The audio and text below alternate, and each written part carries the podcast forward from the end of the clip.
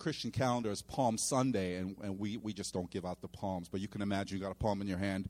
Uh, but as we uh, remember the entrance of Christ into the city the week before, Holy Week, Passion Week, before Christ was led to his eventual death, that we're going to remember uh, this weekend together. So glad you could be here, a significant day to worship.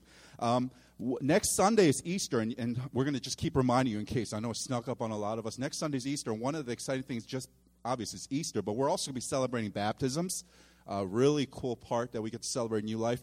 If you have not been baptized and you are interested in either finding out what that means or you want to get baptized, I mean, baptism is special anytime, but on Easter Sunday, it's just a great time to be able to do that. Let us know. There's still time to do that. We can meet with you, talk through that. So, would love to have you part of that next Sunday, whether 9:30 or 11. Um, what we're going to do really not right now for a quick uh, couple minutes, we, we do this every so often, we just want to have a time of open mic to give you the chance to share something. Again, briefly, that's, that this is not for you to give a sermon, though I'm sure some of you are very qualified, you could give a sermon, but really briefly. But how, how are some ways that you see God working in your life, whether through joy or whether even through pain? But um, we want to open that up. So if you'd like, feel free to come up here and, and, and encourage us, challenge us, bless us through that.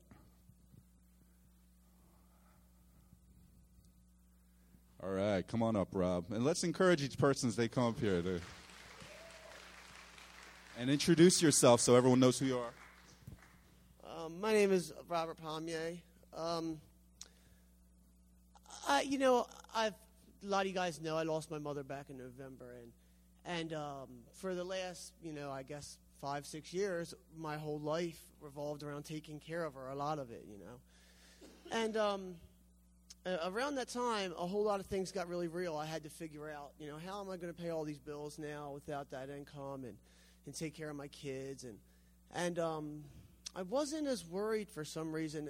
Dan always talks, Pastor Dan, and always talks about giving out of love. And, and I really, I mean, giving out of just worship, giving out of worship. And I never understood what giving as part of your worship meant. So I figured that it didn't mean that I was giving money to the church for lights or for whatever else we needed for, but that I was giving it to God and trusting that He would benefit me from it. You know, just trusting that whatever good or bad came from it, it would be from God and for my benefit. And so what I did was, I knew I needed the job. So I decided that I was going to put in, I had some insurance money left over for my mother and I decided that I was going to put a certain amount of money in every week, and that to God that was going to end up being my 10%. You know what I mean? That that's what he would make. And that's just what I was praying of. And when it got down to where the money was really running low, I remember um, Jay, my buddy Jay back there, seen me put it in that week, and he said, Rob, you are crazy. And he knew what I was doing because I had told him the whole time. And he was like, Rob, you are crazy, man. He was like, you really, you need that now more than ever. He was like, you know, that's, and I was like, I'm telling you, Jay, I, I got faith. And sure enough, there was people trying to help me get a job. I mean, Pastor Dan was trying to help. And none of that came through. But the job that did come through was out of the blue and right in my wheelhouse and, and was abundantly a, a, little bit more than what I was putting in. So, you know, just God has worked miraculously in my life. And, in people's life around me. And I've seen it. And uh, I just want to say how thankful I am to be part of a house of God that is truly devoted to Him. So, All right. Thanks, Rob. Anyone else have anything you wanted to share before the church?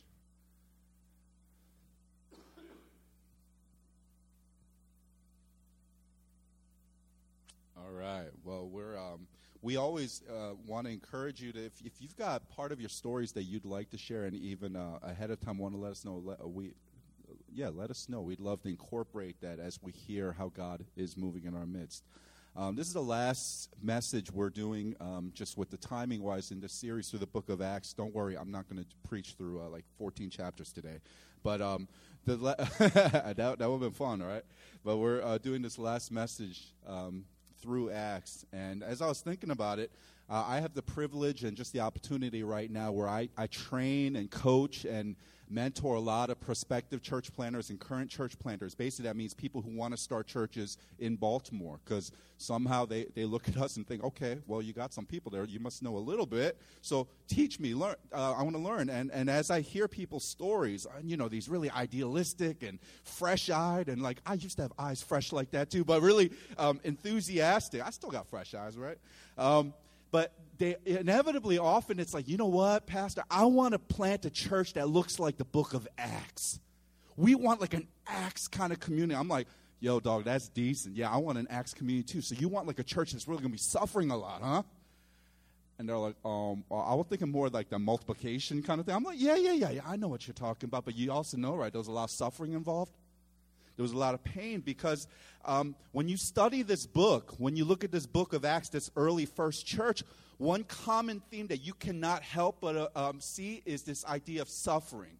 So throughout this book, it just talks about pain and persecution and suffering. One theologian, he describes it really well, saying, Acts has no purpose, no plot, no structure, and no history without suffering. And so I'm going to talk on this cheery theme today about suffering. And, and I know all of you, you live really charmed lives where everything's perfect. You come here just to be able to tell everyone how great your life is. But if some of you, like me, if your life is a little hard, I'm hoping today you can find hope in the midst of all that's going on. Amen? Amen. Let me pray. Lord, guide us, help us. May we never be a community that talks about suffering lightly that we never get so theologically orthodox that we can put on nice doctrine to say, oh, yeah, we know what's going on. May it continue to rock us in some ways Baraka so much that we see how much we need you.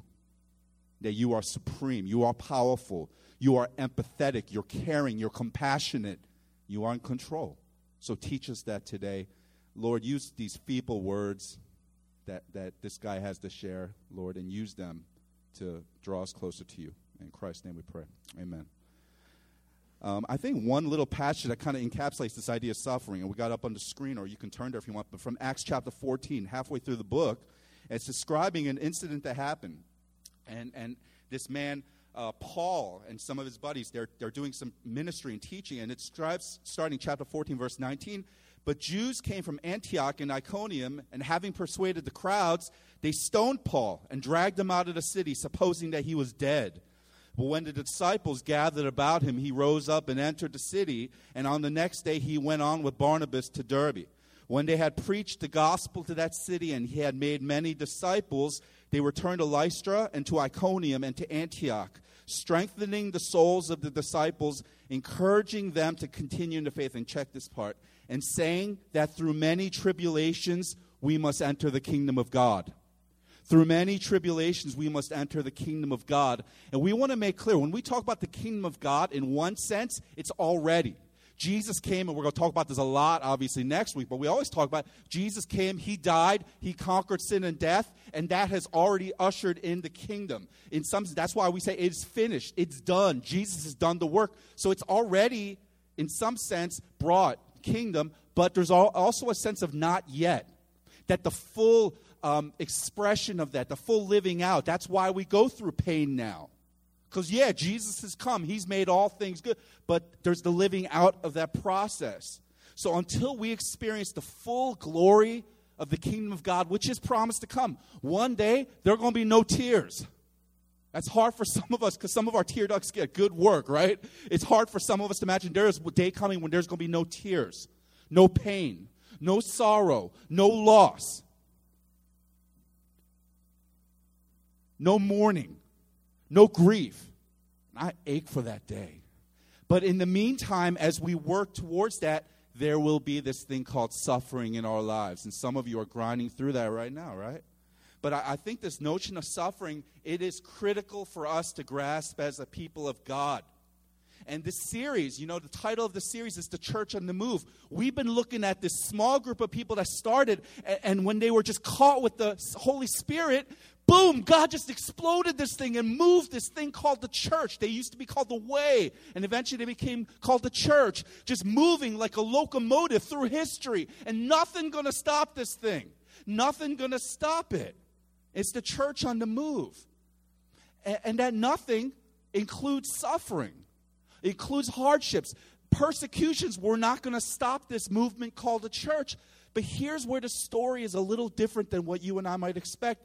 Because in Hollywood, a good story is like, yeah, you know, we got a goal, we got a purpose, we're going to get this done. But oh no, here, here's the antagonist, or here's the drama, or here are the obstacles that need to be overcome. And once we get through that, now we're going to really do what we were meant to do. And we got some of that through the book of Acts, and we're going to look at a little bit, right? Some of it is, you know, we got uh, very clear obstacles, but even those things are not going to stop the movement of God throughout Acts and, and throughout history. But here's where things get a little nutty. And I say nutty in a, in a, a good way. Um, things get kind of crazy because it's for the Christian, for the church, it's not merely that the suffering will not stop the movement, but it's, it's also that sometimes the suffering will even be the means by which the movement happens. It's not just that suffering is something to kind of get through. In the ways that God works, He will even use suffering as part of His prescribed purposes to move His church forward.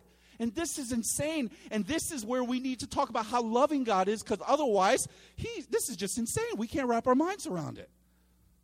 So I want to track us through a few key moments during this journey that the church takes through the book of Acts and we're going to start in Acts chapter 4. And some of these things we've already preached through, looked at, but I want to look at it briefly. But Acts chapter 4, starting in verse 1. And if you remember this, this is Peter and John. They were preaching. They had done some healing, and then they had the opportunities to preach. And Peter is preaching here. And, and after he preached, I mean, he brought it, right? He brought this amazing sermon. He, he laid down, and, and people are, are transforming, but the people in power get upset. And here's what we see as the response in chapter 4, verse 1. And as they were speaking to the people, the priests and the captain of the temple and the Sadducees came upon them, greatly annoyed because they were teaching the people and proclaiming in Jesus the resurrection from the dead. And they arrested them and put them in custody until the next day, for it was already evening. But many of those who had heard the word believed, and the number of the men came to about 5,000. So, whether it's 21st century America or first century biblical times, um, one common thing that should stop a movement is arrest, being arrested. I mean, that's, that's some of the um, tr- even strategy we see nowadays with protests at political rallies is if you arrest people, people are going to see that they don't want this mark on their record, so they're going to stop causing trouble. So just arrest people. And in the same way here, how are we going to kill this movement? Let's arrest the leaders, put them in jail, put them where they will have no impact. So, verse 3, it should have been a stopping point. It should have been a hurdle for this thing. It should have said, and they got arrested, and the church needed to pray really hard because things were looking really dire at the moment. But the, the, the placement of verse 4 here is very intentional.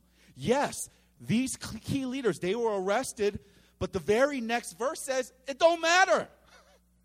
yeah, they were arrested, but you want to know what happens? Metal bars can't stop gospel flow. Yeah, they arrested, but this thing's going to keep moving. And, and you know how it moves? Even with persecution, the church grows from 3,000 to 5,000. It's just getting started. The church grew from 3,000 to 5,000. Let, us jump to Acts chapter 7, end of it, starting verse 54. And if you remember, a few weeks ago, we looked at some of this, but this, this man named Stephen one of the first deacons was working with mercy, working with the poor in the church, um, just a, a, man of God. He, he brought it again, another sermon, right? Just great. Laid down history of Israel and talked about how God was moving and just brought the hammer. Brought the hammer. Um, and here's what happened in verse 54. Now, when they heard these things, they were enraged and they ground their teeth at him. But he, full of the Holy Spirit, gazed into heaven and saw the glory of God and Jesus standing at the right hand of God. And he said, Behold, I see the heavens opened and the Son of Man standing at the right hand of God. And they cried out with a loud voice and stopped their ears and rushed together at him. Then they cast him out of the city and stoned him. And the witnesses laid down their garments at the feet of a young man named Saul. And as they were stoning Stephen, he called out, Lord Jesus, receive my spirit. And falling to his knees, he cried out with a loud voice, Lord, do not hold the sin against them. And when he had said this, he fell asleep. That means he died. And Saul approved of his execution. And there arose on that day a great persecution against the church in Jerusalem. And they were all scattered throughout the regions of Judea and Samaria, except the apostles. Devout men buried Stephen and made great lamentation over him. But Saul was ravaging the church. And entering house after house, he dragged off men and women and committed them to prison. Now, those who were scattered went about preaching the word. So you need to understand this movement here. Yeah, you know, man, we went from like zero or like a few, few uh, maybe a few hundred, to like three thousand followers in in in in a really short span, like in a moment. And, and then you took another leap, and, and you went to five thousand, as we just read earlier. There, there's nothing stopping this thing. There is nothing stopping this movement. There is, I mean, it's got all the juice. And, and part of that juice is raising up leaders like Stephen. And in chapter 6, uh, again, he's described as one of the first deacons chosen.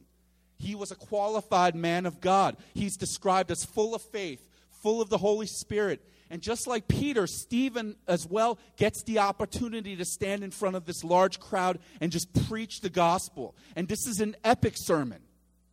I mean, it's a great message. And you would think if you're following along this trajectory, yeah, this thing can't be stopped. Man, this is going to be just like Peter. He's going to get up just like Peter, preach this, and there's going to be like another 5,000 added. This movement's going to keep crushing it. But we know that's not what happens, right? Stephen just got mad. and, and he's tragically killed as the first martyr of this early church. And verse 1 there of chapter 8, it's, it seems to describe how this movement ended. I mean, when we were, it should have described how this movement ended. Yeah, you know what? We had much momentum. We had much flow. We were moving like crazy. Thousands were being converted. But then our man Stephen died. And, it, and, and they scattered all of the followers except for the apostles, and, and they arrested everyone else. And that's how the early church died. The end. Acts 8. That's not what happened, right? We got like 20 more chapters to go. Because what we got to learn and what we see continually throughout this, but our lives, is that God looks at challenges and suffering differently than you and I do. Amen?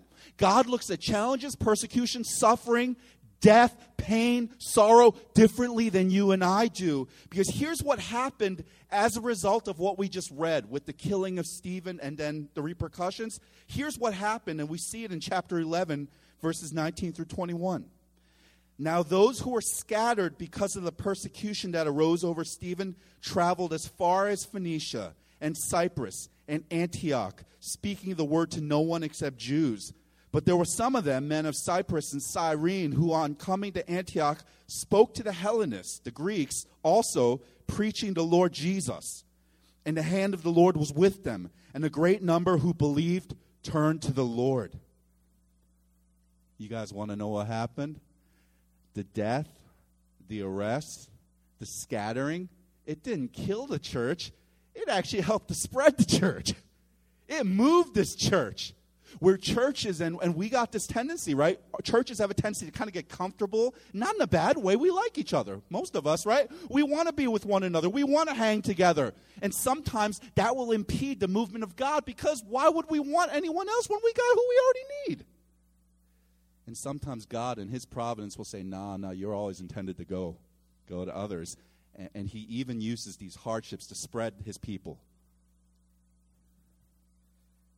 The suffering and persecution, it wasn't just a challenge for the church to conquer here, it was an integral part of God's very plan to extend the reaches of this movement to people who had not yet heard of Jesus. That's how God was using this including those who are not Jewish by heritage. And, and, I mean, this is just a story throughout this book. The ways that God used suffering to further his movement, we also see through this prominent man, Paul, right? The man earlier who was described as persecuting the church. We see how God moved the church through him. And, and I, I want to be clear here. I dig like some of our modern propensity we have in American church to kind of make Jesus popular. I, I really think that's a good thing. Like there's been a lot of bad publicity who Jesus is, right? Like weirdos who picket things and you know like hate Mickey Mouse and stuff like that. So we want to say no, we, we we're not like them. We don't hang with them. That's like our crazy uncle out there. We we love we love Disney. Well, some of us, unless you've been there, we love Disney. Uh, we, we think God is good. We think He's actually compassionate. We think Jesus wasn't just about hating people, He actually loved people and accepted them. And, and you know what? Our church, we model that. So we're really cool. We will never offend anyone. We love everyone. Everyone's welcome here. You're never, you're never going to get yelled at here because we're not like those kind of people. We're all about, and that's good. And, and there should be a sense that when Jesus and his people enter a city, a region, the city and the region should say our, our area is better because of these Jesus people. There should be that. If you got a good church, there should be a sense where people are crying if they hear the church might close or move. They're like, no, no, you can't go. You're actually making this neighborhood better. But um, we have to recognize this message of Jesus, it, it's not always going to be a popular one. Because the core of it is we're telling people, you know why you need Jesus? Because your life is jacked up. you know why you need to be saved? Because you're dying. All of the ways that you thought will bring you life are actually leading to death, and that's why Jesus is good news. So that's an offensive message. That's an offensive message that, and, some of you experienced, right? And Paul, he experienced that big time. I mean, some of his ministry, it was described as a lot of people were coming to follow Jesus. And he stayed in areas and he, he led people and he started churches. So, a lot of positive fruit. But Paul also experienced a lot of negative response. He received a lot of opposition, both from Jews and Gentiles. Equal opportunity. There were a lot of people that hated him, hounded him. When he would preach in one area, they would, they would think it's horrible. So they would like try to kill him, and he would keep moving to other areas. And he even describes, and, um, and we don't have this on the screen, but you can listen. He describes some of the hardships he went through as he followed Jesus. This is from 2 Corinthians chapter 11. If you need a pick me up, read this because you're going to say, okay, my life not that bad. This is what Peter says, in, or Paul says in chapter 11, verse 24 of 2 Corinthians. Five times I received at the hands of the Jews the 40 lashes less one. Three times I was beaten with rods. Once I was stoned.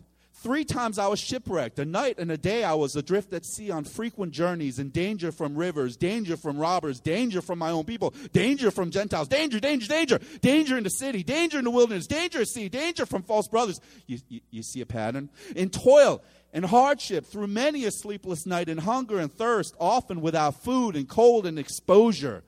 And apart from other things, there is the daily pressure on me of my anxiety for all the churches. He say life, just man, I, I, persecution all the time. It was hard, whether nature or people.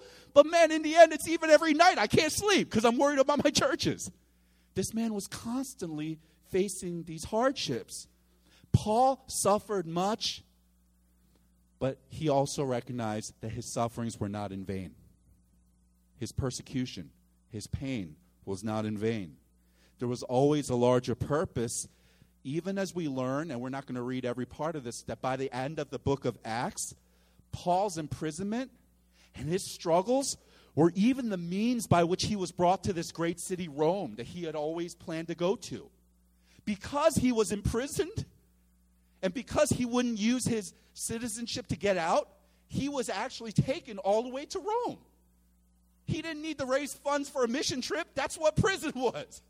His imprisonment took him to Rome, this major city of influence. He preached and he was under house arrest, but he was teaching, uh, scholars say, from the year 60 to 62 for a couple of years. He used his time. Even Paul's chains are tools to spread the gospel of Jesus. Even Paul's chains are tools that God used to get this message out to those who had not yet heard. And guys, Similarly, throughout um, much of the history of the church, persecution, suffering has often been the vehicle through which the message of Jesus has gone out to the world. And, and you hear um, there's a famous ancient Christian theologian, Tertullian. You might have heard this famous thing he said. He said, The blood of the martyrs is the seed of the church. What he's basically saying there is that those who have spilled their blood as that blood dropped into the ground, metaphorically, it wasn't a waste. That was actually fueling this movement called the church. Those were just seeds. I, I, I, I want to, and I believe that, but I want to also be really clear what this does not mean. And I think sometimes in the West, I think as Christians in, in the West, in, in a fairly privileged kind of environment, sometimes we can take those kind of thoughts that, oh, yeah, God uses persecution and suffering. Oh, he's spreading the gospel through death. Yeah, you know what? Every person that's having their head cut off by terrorists, oh, they're fueling this gospel movement. And, and we got to be careful that we don't kind of have this removed, weird, like celebrating tragedy and pain that I think sometimes in the West we can do. We can, we can be almost too smart in our Orthodox doctrine and say, well, God is in control, so even these things, God's using it. Can you not see? Um, I, I think that's heartless. I think that leads to weird, heartless, privileged, kind of comfortable belief that we can sit here in nice, comfortable America and say, oh, yeah, those suffering, it's all for the glory of God. Um, as people of justice, our, our perspective on suffering is not some emotionally removed fatalism. Oh, yeah, God's in control. This is all part of his plan. We should grieve for, we should actively work for and, and, and advocate on behalf of the persecuted church as, as much as if they were your own flesh and blood brother and sister who's being persecuted. We should actively pray, work, give, go, do whatever we can. So I, I needed to say that because here is what I am saying Christians are not strange people who seek out death and hardship and suffering. If that's you, you're going to hate our church because I don't like suffering. Christians are not weird people who seek these things out as somehow a higher level of holiness. However, when we do endure suffering, and, and be clear, it's not an if, but it's a when that when we do endure suffering, it does not mean God is not moving in our lives and in our world. Amen? That when we do endure hardship and suffering, it is not, not somehow some evidence, oh, yeah, God ain't with you. Oh, God must be ticked off at you. Oh, God's not moving. Oh, he's on break. And guys, can I encourage you? Don't automatically use the hardships of your situations to determine that God is not with you or that your faith is somehow not genuine. Don't use hard things going on in your life to kind of give you reason to say, you know what? Man, I must have done really something for God to be ticked off of me. Wow, I must not be in His will. Wow, I, I must not have enough faith. And, and I want to be clear. Um, there are some things, some hard things that we endure that's totally our fault. Amen? Because I, I, don't want you to hear, oh, yeah, you know what? God is allowing you to endure all this suffering and you're so innocent. No, there are some things that we, happen to be we're dumb. Like if I'm up at midnight and if I have like two dozen hot wings, again, I try not to make this a, a regular, but if I would do that, like extra spicy, like two dozen, and then I wake up in the middle of the night and I'm oh, I'm moaning and groaning. Oh, why am I enduring the suffering? It's so hard. God, are you not uh, out there? Do you not care? No, dude, it, it's because you ate two hot wings, two dozen hot wings right before you went to bed. You're suffering because of bad choices you made.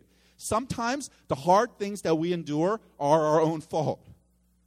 And we need to know that. Don't go blaming someone else. We are a blame culture, right? But sometimes it's our, ourself.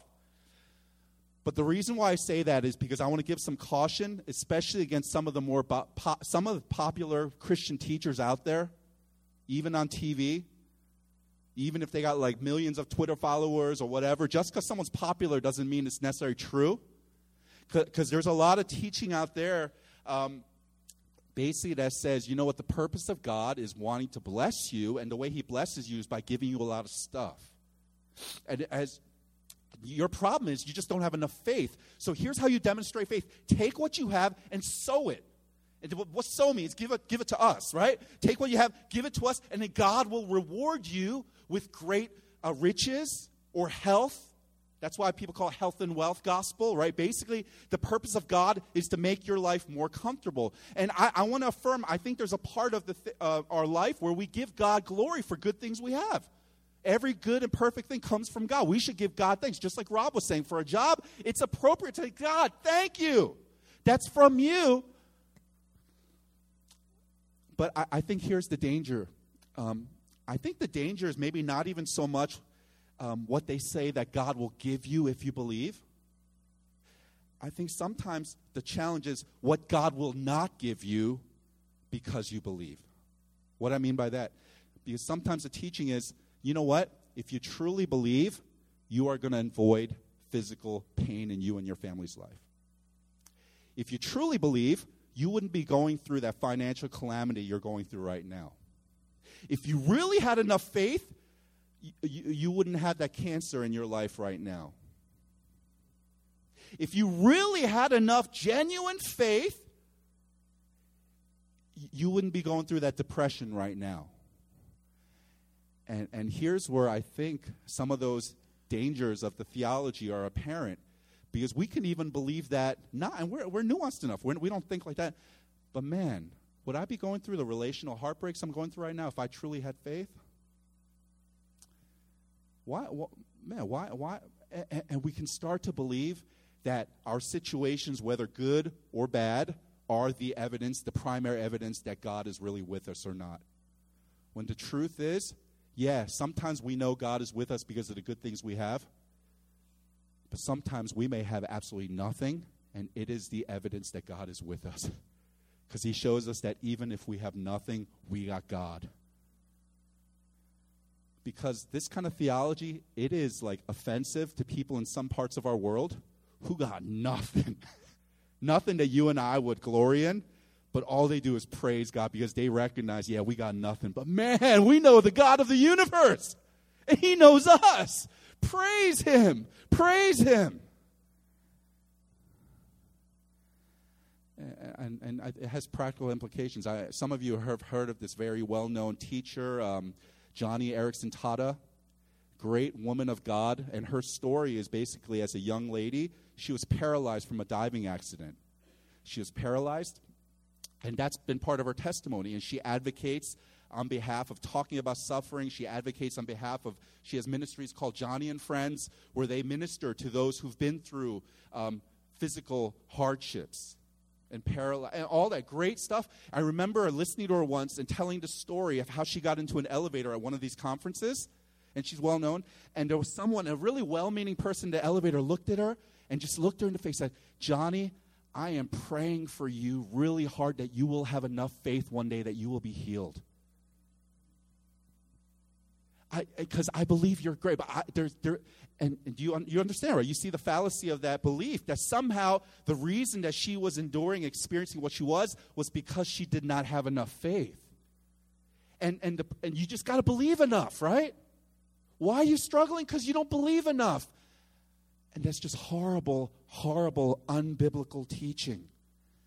And I just saw this last, I was reminded of her last week because I saw this quote that she said here my, my, my paralysis was part of God's strategy to further the gospel. Wow my paralysis was part of God's strategy to further the gospel. Because she recognized, yeah, God can speak through anyone. He can speak through a donkey. He could have spoken with me if I had my legs fully working and if I didn't have to sit in a chair my whole life, if my hands were not. He could have obviously spoken through me, but I've seen the way He's spoken because of those things and give me a platform that I would never have otherwise and that her brokenness was the very means by which God did something far more than he would have ever done if her body was whole. And it's important for us to understand these things because, yes, in God's providence, He uses, He even uses suffering and brokenness on a big picture level to spread the good news of His kingdom. I mean, that's what we see in Acts, that's what we see throughout history. And, and I think that's a good lesson for us in the West, in the American church. I, I love America, right? Uh, please understand. But I think there are some challenges in the, in the American church that we have somehow equated the movement of God with power. And I don't mean power of God, but like structural power, that the bigger buildings that we can have, the more people we can pack in, the more money we can have, the glitzier television commercials we can have, the bigger billboards we can have, the more influence we can have, the more people in politics we can have, the more corporations that we can have that are Christian. And again, not, not that those things are bad, but somehow we have equated we will move this thing forward the more power and influence we have, and the more uh, just grandiosity. When the truth is, yeah, God uses those things, but God has also historically moved when the church had no influence politically. when the church was a bunch of rats running around when the light came on, hiding. Meeting every week, meeting every day, knowing that if they get found out, their heads are going to get chopped off. In those times, God has often moved. Christianity, we, we, I think we get it twisted sometimes in our, in our current culture. We somehow think the more we have, the more God will move. And God wants to continue to remind us in your weakness, I will be your strength. And sometimes the less we have, the more God moves. Sometimes the less we have, what do people do when they don't have much? Man, we're on our faces praying. We're like, God, if you don't do this, we are in some deep doo doo here. There's no way any of this is going to happen if you don't move. And God reminds us in our weakness, He will often glorify Himself. So I think there's a good reminder here of, of persecution, brokenness. But, guys, I, also want to bring this on a macro level in, each of our lives. Yes, it's easy to look at the big picture. Yeah, God uses suffering, God uses suffering and hardship. But, guys, I think He also does that in each one of our lives individually. God also uses persecution, hardship, suffering in each of our lives for us to experience God. I've seen it in my life, and I've seen it by talking to many of you. I've seen in my life, um, there are some times that I would just not, uh, without some of the depressions I've gone through in my life, without some of the relational breakdowns I've had in my life, without some of the physical calamity I've had in my life, without some of the family challenges I've had in my life, without some of the fail, most of the failures I've had in my life, I, I would not know God the way I do today if it were not for a lot of these sufferings and hardships and brokenness. It's been integral in my journey, and I know from talking to many of you, it's the same thing in your life. You have needed some of these things to go really bad for you to see how good God is. And, and sometimes we only discover that life is truly found in Christ when we die to the things that we've always been looking to for life. Sometimes the only way that we experience Jesus is really the path to life is by having everything else we've put our hope in just crumble and saying, Yeah, I got nothing else. Thank you, Jesus. It's that famous quote, right? You may never know that Jesus is all you need until Jesus is all you have. You may never know that Jesus is all you need until Jesus is all you have. So, yeah, God's way of transforming the world, transforming each one of us, is often through suffering. And, guys, especially around this time of year, this should not surprise us because we see that the story of our Lord Jesus is one that's all about suffering. And Paul, he, I mean, he testified this in Acts, right? When he was talking about Jesus from Acts chapter 26 in verse 22, he's talking about his story and he talks about Jesus. To this day, I have had the help that comes from God. And so I stand here testifying both to small and great, saying nothing but what the prophets and Moses said would come to pass that the Christ must suffer, and that by being the first to rise from the dead, he would proclaim light both to our people and to the Gentiles. And this is critical for us to understand because you're going to hear some theologians say, you know what? Jesus, he gives us examples of how the man's trying to bring you down and, you know, that power structures, and Jesus was like a victim of the political systems today. And maybe that's all true, but you, you need to understand nothing that happened to Jesus was out of his control. It's not like he getting beat and saying, oh, where's this coming from? I, had no idea. Oh, what's, what's, what's that big nail? Don't, don't bring that nail near me. Oh, that crown of thorns, that better be for someone else's head. Oh, you, you're not bringing those lashes for me, are you? Oh, that's for me? Oh, your disciples, y'all running away? You, you, you go, I didn't know that was going to happen. Jesus is fully man, yet he's also fully God. I, I, I'm not smart enough to explain how that all works out, but he knew what's happening. He told his followers, Yeah, you know, guys, this is great, but I, I'm going to be dying soon. But in three days, I'm going to rise from the grave. You need to know this. This was all part of Christ's plan. It always involved suffering, it always involved pain. That for you and I, as broken individuals, to receive life, it had to take the only innocent person ever to give up his own on our behalf, on a thing called the cross, having his life taken, but in the big picture, not taken. He gave it. And, and I say that here, not just as theology, but I want to encourage especially again i hope there are some of you in this room that this is all theoretical. You're like yeah you know one day if i ever experience suffering i'm going to file this away. It'll be really good stuff. I hope there, i hope there's some of you like that here but i'm guessing if you're like me and like a lot of the people i talk to here your life is hard. There are hard things. Some of you are going through relational hardships. Some of you are going through very real life physical hardships and suffering maybe it's not even you but there's other people in your life some of you are going through financial calamity some of you don't know what's going to happen next week with your job. Some of you are going through depressions and mental illness. Some of you are going through extreme loneliness. Some of you, because you've chosen to follow Christ, your life is actually harder than when, it, when you weren't. Because you've made certain decisions for integrity, for honor, and you're actually seeing the brunt of it. But I want to encourage you if you are going through hardships and suffering, because if your suffering ever causes you to doubt that God cares about you, consider what Jesus' suffering says about God's love for you. If you are ever tempted to look at the situations you're going through right now and saying, Why am I going through this? This is painful. If you're tempted to do that, can I welcome you to fix your eyes on the loving Savior who gave his life in suffering for you because God loves you? And I, am not saying don't ask hard questions during your suffering. That's totally okay. We need to. When you're going through hard stuff, it's okay. It's appropriate to ask really hard questions. Um, so I'm not saying don't do that. But may I suggest that the one thing we can't ask is if God cares or not. Because He showed us in the cross, He cares very much. He hates our suffering. That's why ultimately Jesus suffered, so that we wouldn't have to in the larger kingdom glory. Close your eyes with me. And can I actually ask you to stand as um, our worship team comes up?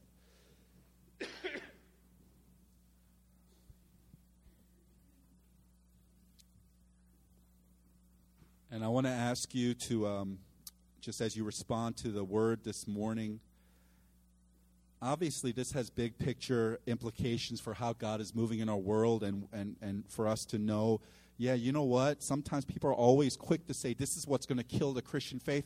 No, you know what? Probably that's going to help to flame it. That's how God's always worked. So that's good, and you can pray about that. But I want to also encourage you if you are going through hardships today, maybe you even came in this morning and you were doubting the very goodness of God because you're looking at your life and saying, if God were true, if God were kind, if God were just, why my life? And if that is you in any sense, can I invite you just bow your head before the Lord and just ask Him honest questions, but also say, God, remind me of the cross. Remind me that you do care. If I ever need to ask how much you care, I just look at that wooden tree and see the blameless Savior giving his life and having his blood shed. And that in that, it gives me perspective even on my suffering that I might be going through right now. God is not removed. God does not look from afar and give you nice Christian platitudes. He doesn't talk about windows opening if doors close or stupid things like that. What he does say is, I will be with you in the midst of your hardship. You are not going to go through this alone.